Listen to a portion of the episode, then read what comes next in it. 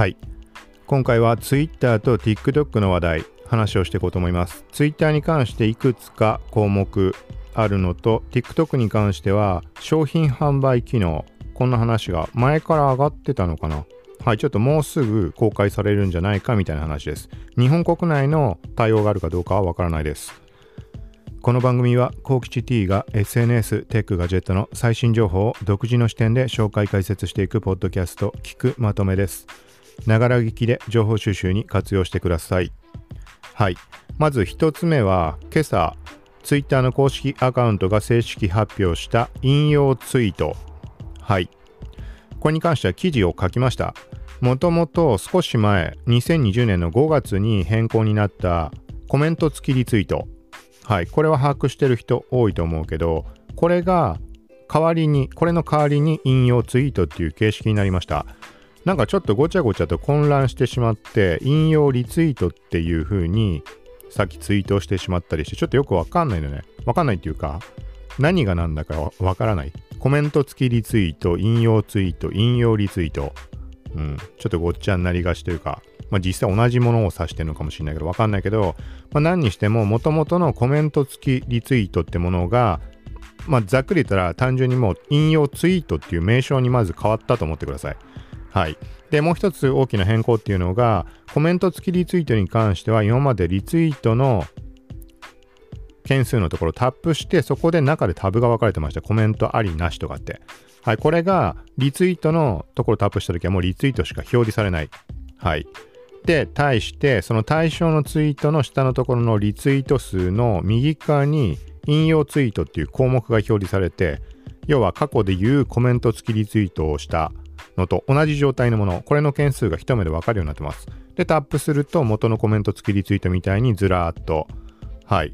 まあ、コメント付きリツイートが並んでいるみたいな感じの表示に変わりました。で、合わせて、まあ、特定のツイートを見た時の下のリツイートボタンタップした時リツイートするみたいなのともう一つコメント付きリツイートっていうのがあったと思うんだけどここも引用ツイートっていう表記に変わってましたはいここは変更の理由としてはツイッターがまあ散々いつも、あのー、話題に挙げるコミュニケーションの活性化会話の活性化会話への発展だとかこの辺りを目的としてまあ、今回の変更をかけたんじゃないかっていうところです。で、細かい、なんかその、具体的な理由とかっていうのは多分海外メディアでも日本のメディアもこの件は触れてるのかわかんないけど、どっか見たらちゃんとしたこと書いてあるとは思うんだけど、まあ、個人的に思うところをブログの方に書きました。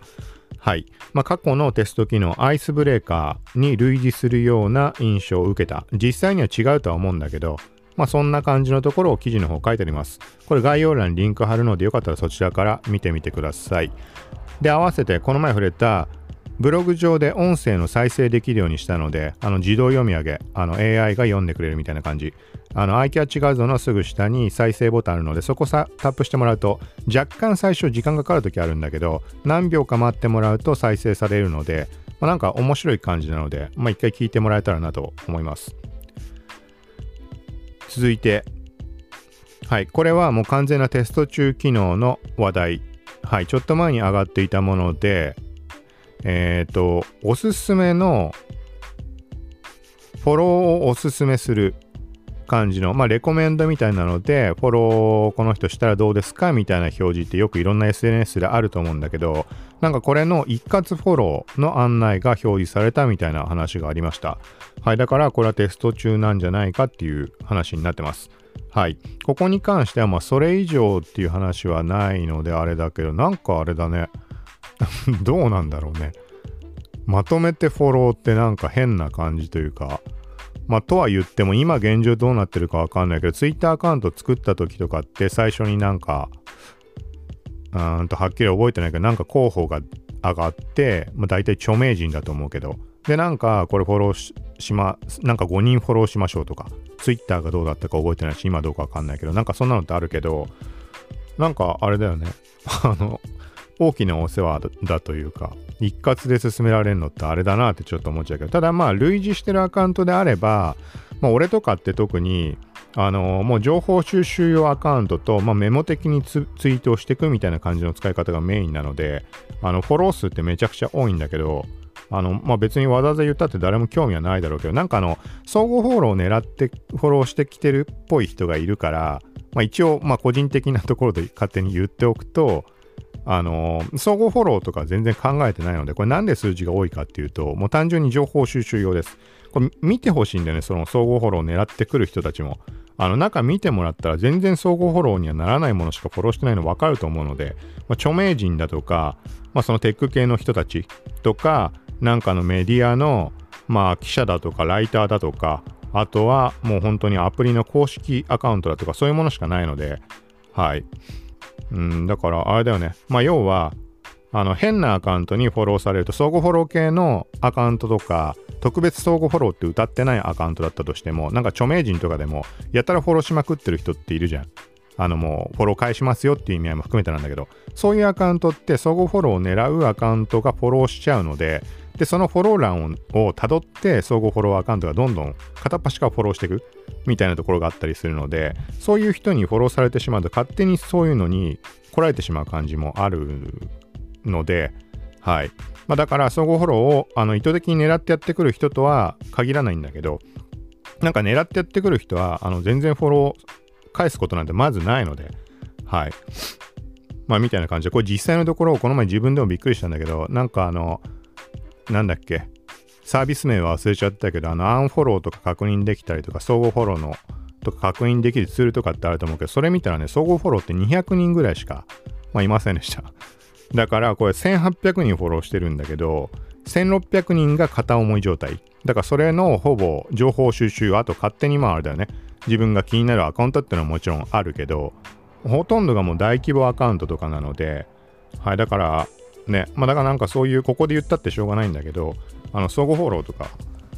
あのそれで増やそうとしてこのフォロー数、どんどんこっちは増やしてるわけではないので、はい。まあなんかただ思ったところ話しただけだけど、はい。で、あとはツイッターで、ちょっと先にツイッターをじゃあ話してしまうと、さっき、まあなんとなく流れで、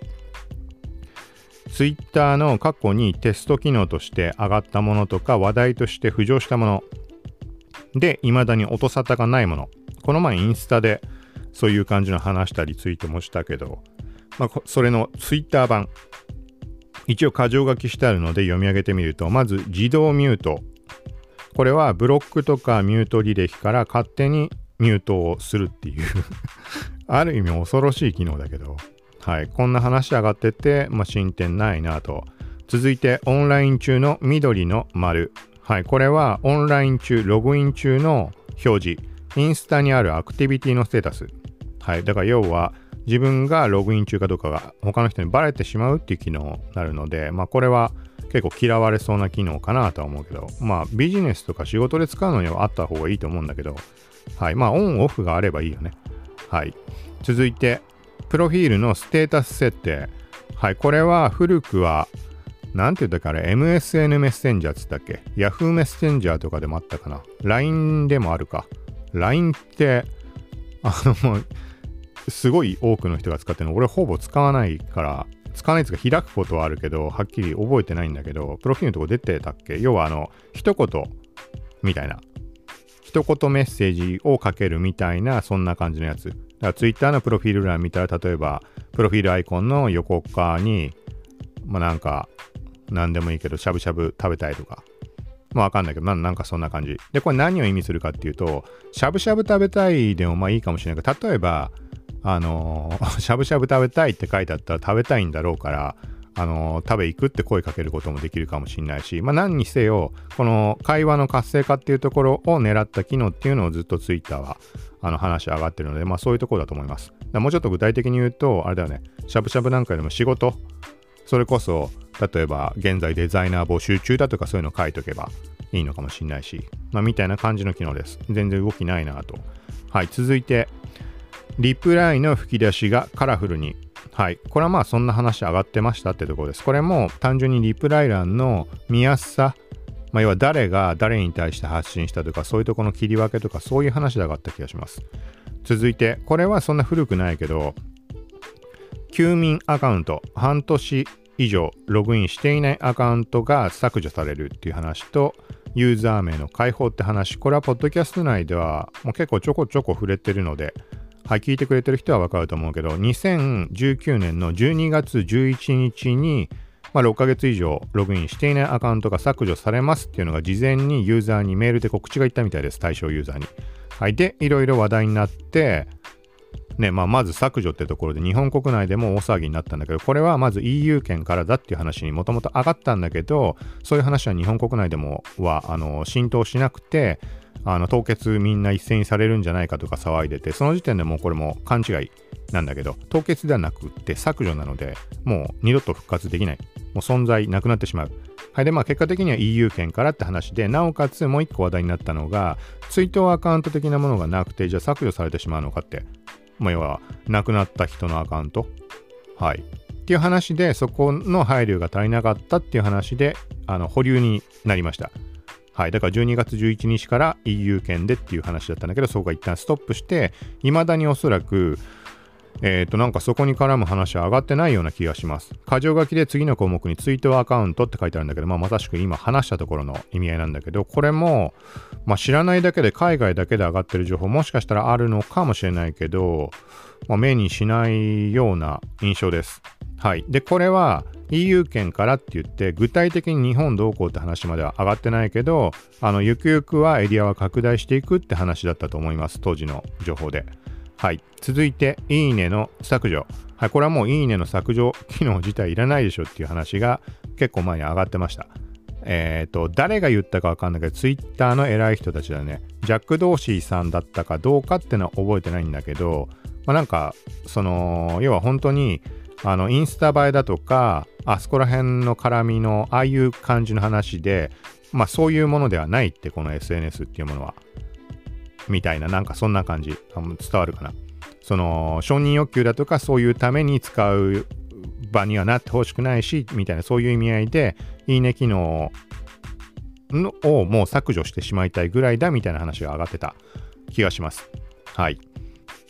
で、続いて、フォロワー数の非表示。これも同じ時の話で上がったのかな。だからこれに関しては、あの、それをテストしてるとかそういう話ってよりは、実際どうだったかわかんないけど、あの、こういう考えを持っているみたいな発言をしたのがメディアに取り上げられてっていうとこじゃないかなと思います。で、続いて編集ボタン、ツイート投稿済みの編集ボタン。はい、これも今言ったいいねの削除とかフォロワー数非表示みたいな感じで、後で遡って見てみたら、これもなんか口にしただけだったっぽいんだよね。テストしてるとかって話はなかったんじゃないかなと思うんだけど、わかんないけど。で、これは日本国内でも話、あの話題に上がっていて、その後、あの、編集ボタンの実装は多分絶対ないみたいな、なんかよくわかんない発言を、多分これはジャック・ドーシーさんだった気がするんだけど、はい、そんな感じで日本国内でも話題になってました。はい。まあ、こういう感じで、まあ一応進展なしかなと思うところをここで書いてます。なんかいいねの削除に関してなんか思ったんだけどな、なんだっけな。なんか関連関連して、あ、そういえばこんなことあったから話そうってさっき思ったんだけど。いいねの削除。あ、そうそうそう。これ古くは遡るとツイッターをもう10年、10年10年、うん、10年ぐらい遡る話かな。あの、これははっきり覚えてないからあれなんだけど、なんと、いろいろ規約って確認してた時期があって、その時の過去の記憶だと、なんか興味のないアカウントをフォローすること自体が NG ですみたいな表記があった気がするんだよね。多分。もしかしたら、いやでもな、そうだよね。なんかそんな表記あった気がするんだよね。だから要は、要はもうさっきのいいね削除とかフォロワー数の非表示のところに、もうその昔からそういう考えをツイッターが持っていたってとこの話になるかもしれないけど、フォロワー数を増やすためのものではない。フォロワー数を競ったり、フォロワー数を獲得するためのゲームではないみたいな。だから、過去のさっき言った、多分あったと思うって言った話のフォロー、興味のない人をフォローするのは、ダメって書き方かわかんないけど、でもダメに近いような書き方してあった気がするんだよな。だそこからしてわかる通り、ま、だからその数値がどうこうとかではないですよっていう、そういう SNS だったわけだよね。言い方ちょっと違うかもしれないけど。で、もっと遡ると、そもそも遡るとというか、つぶやきって意味なわけじゃん。ツイート。つぶやき？つぶやきだっけ？ささやき？さえずり？まあ、つぶやきなわけで。まあなんかイメージ、これは勝手なイメージだけど、ボソッとつぶやくみたいな、ね、なんかそんな印象あると思うけど、なんとなく思ったことを投稿するみたいな、まあ SNS の発達とか発展とかっていうところでそれだけでは収まらなくなってしまってる現状っていうのはまあそれはしょうがないところだと思うんだけどなんかねあのー、誰かに見せるために あのツイートをするみたいな感じで今基本的に。なんかだから最初の方ってそういうの俺もそんなできたばっかの頃から触ってないんだけどまああの当時当時って言っても多分2009年とか10年とかからしか使ってないと思うんだけどなんかねその当時ってもうねつぶやいたところであのー、人の数が限られてるぐらいの印象があったのね。まあとんでもない数日本でもいたんだろうけどなんか全然あんまパッとしないなみたいな検索とかしたりしても。はい。で逆になんか話しかけてもらえた印象がある。で人が限られてるからこそ。いまあ、未だに覚えてるのがねなんかのり弁の海苔の下に昆布とか甘い鰹節を入れるのはやめろみたいな の書いてなんか反応してきて、それがうまいのにみたいな感じフレンドリーに話しかけられてきて、フォロー外から失礼しますみたいな、FF 外から失礼します的なのなないというかあったかもしんないけど、はい。で、ちょそこでちょっと会話に発展してみたいな感じとかあったり、今だともうユーザー数も多すぎるし、ね、クソリプ動向だとか、そういうのを考慮して発言の仕方を逆に控えてしまうとか、いろんなところあると思うけど、だなんか、そう、そういう発言に対して話しかけて、ね、あの、なんか逆に逆ギレをされるとか、あの、いや、まずいに決まってんだろみたいに言われる可能性とかも全然今考えてあるじゃん。わざわざそこに突っ込んでいく必要ってないじゃん。そう、とか、なんか、だからいろいろ変わってしまったな、みたいな印象も、はい。まあ、なんとなく、まあ、これはしょうがないというか、ね。まあ、当時からそのビジネスライクな使い方した人たちもいるんだと思うけど、まあ、今とはだいぶ違うよね。だから当時考えるとなんか昔話みたいになってきたけど、今でも思うのがね、最近の YouTube とか見てて、例えば、えっ、ー、と、なんだっけ、あの人、歌歌う人、えっ、ー、と、あの、ピアノぶっ壊しそうになりながら あの、歌ってる人。名前出てこないのめちゃくちゃ有名なのに、まあ、まあいいや、ちょっと名前出てこないかもしれないから、その人とか Twitter とかってもう多分早ものすごい早い段階からやってて、あのね、一斉に同じ言葉をつぶやいてトレンドを載せましょうみたいなことやって、特定の時刻にみんなでこのキーワードみたいに決めて、みんなでつぶやいたりとかしてたんだよね。そんなことをしてて、でもあれから十何年経って今現状 YouTube ですごい話題になってるとかってなんか面白いなというか、まあ今も昔も変わらず、ね、第一線でみたいなそういう印象でいるんだけど、はい。まあなんかそういうの、もう完全に昔話になったけど、はい、みたいな感じです。結局名前が出てこないな。出てこないってめちゃくちゃ有名だけどね。はい。まあみたいな感じです。で、続いて、TikTok 機能。TikTok はこれ多分国内のやつさっき探してみたけど出てなかったからこれから出て上がってくるのかもしれないけどだからちょっと曖昧になります。まあ、ざっくり言うと TikTok がクリエイターが商品を作成して販売できる機能、これを間もなく公開するみたいな話になってました。まあ冒頭で言ったけど、はい、これが、あのー、えっ、ー、とね、ティースプリングみたいな名称の、まあグッズの作成のサービスなのかな。時々俺触れてるけど、あの、レッドバブルだとか、ソサエティ6とか、Zazzle。はい、 Zazzle はあんま使ってないけど、みたいなサイトなのかね、サービスなのかな。ちょっとわかんないんだけど、 Teespring。はい。で、これが、そこで、だからグッズを作って、TikToker が作って、それを TikTok 上で販売ができるってことだと思います。おそらく。で、ざっくり T スプリングの方見てみたら、まあ、なんか Redbubble とかと一緒に T シャツだとかそういう感じのものが作れるのかなみたいな印象です。で、さっきツイートしたんだけど、なんか T スプリングのサイト内でも TikTok プロモガイドとか、あとはなんかブランド向けのなんか商品デザインとかなんかそんなことなのかななんか TikTok の画面を映しながら案内が書かれてます。はい。あ、これはまた別なのかなあ、今回の件とはもしかしたら違うかも。もともと TikTok でじゃあ販売しようとした時にどういうふうに販売すべきかみたいなことだったのかな。ちょっとごめんなさい。全体的にこれ曖昧だけど、気になる人はツイートを見てもらうと TikTok プロモガイドっていうのティースプリングコミュニティみたいなのでツイートしたので、そこから見てみてください。はい、だからこれと直接関係あるかわかんないけど、まあ、何にしても、だから TikTok と T スプリングが提携とかそういう感じなのかね。はい。で、まあ本当にクリエイターが自分で商品を作って、まあ、TikTok 上で販売ができる。はい。細かいとこ全然わかんないね。別にだって、ね、T スプリングってサイトが把握できてないからあれだけど、例えばレッドバブルとかソサエティ6みたいに誰でも商品を作れるっていうんであればオリジナルグッズ。別に勝手に売ればいい話じゃん。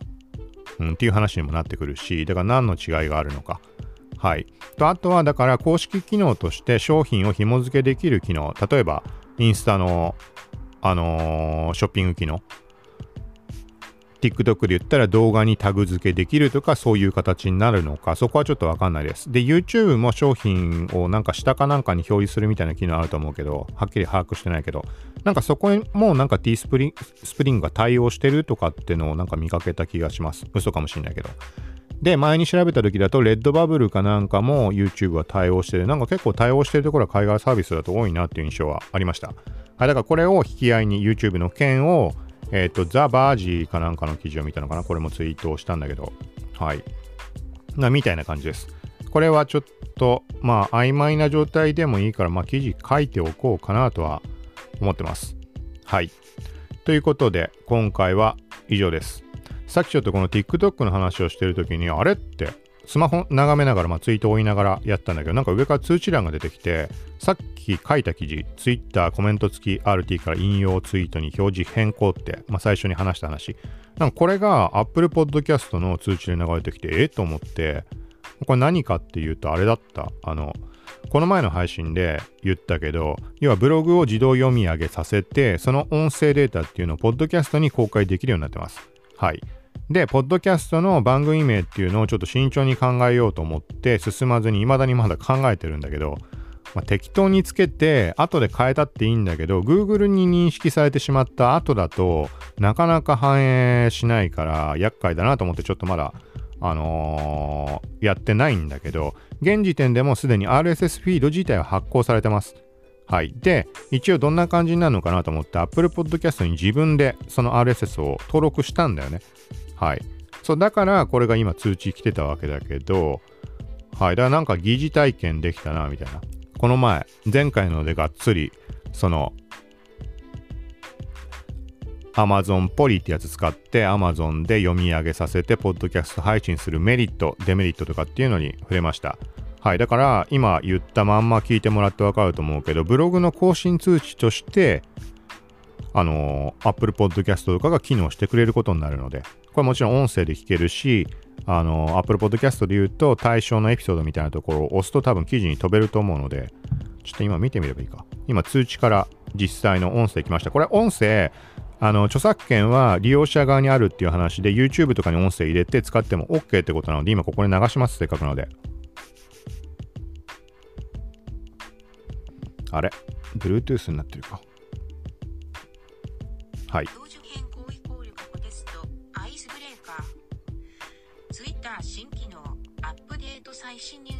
2020年5月から9月。続き2020年9月。Twitter コメント付きリツイートから引用ツイートに表示が変更。2020年9月はい。まあみたいな感じです。でこの下にエピソードメモみたいなのがあってえっ、ー、とまあ概要文が入ってるのかな？あれ？エピソード、なんかどこここ、これ飛べた気がするんだけどな。なんか今見ると、あ、あったあった。はい。エピソードウェブページってあって、ここをタップします。タップすると、そうだね、対象のこの記事に飛んでます。なんかアンカーとかでやった時って、このエピソードウェブページってやると、アンカーのトップページに飛んでしまう気がするんだけど、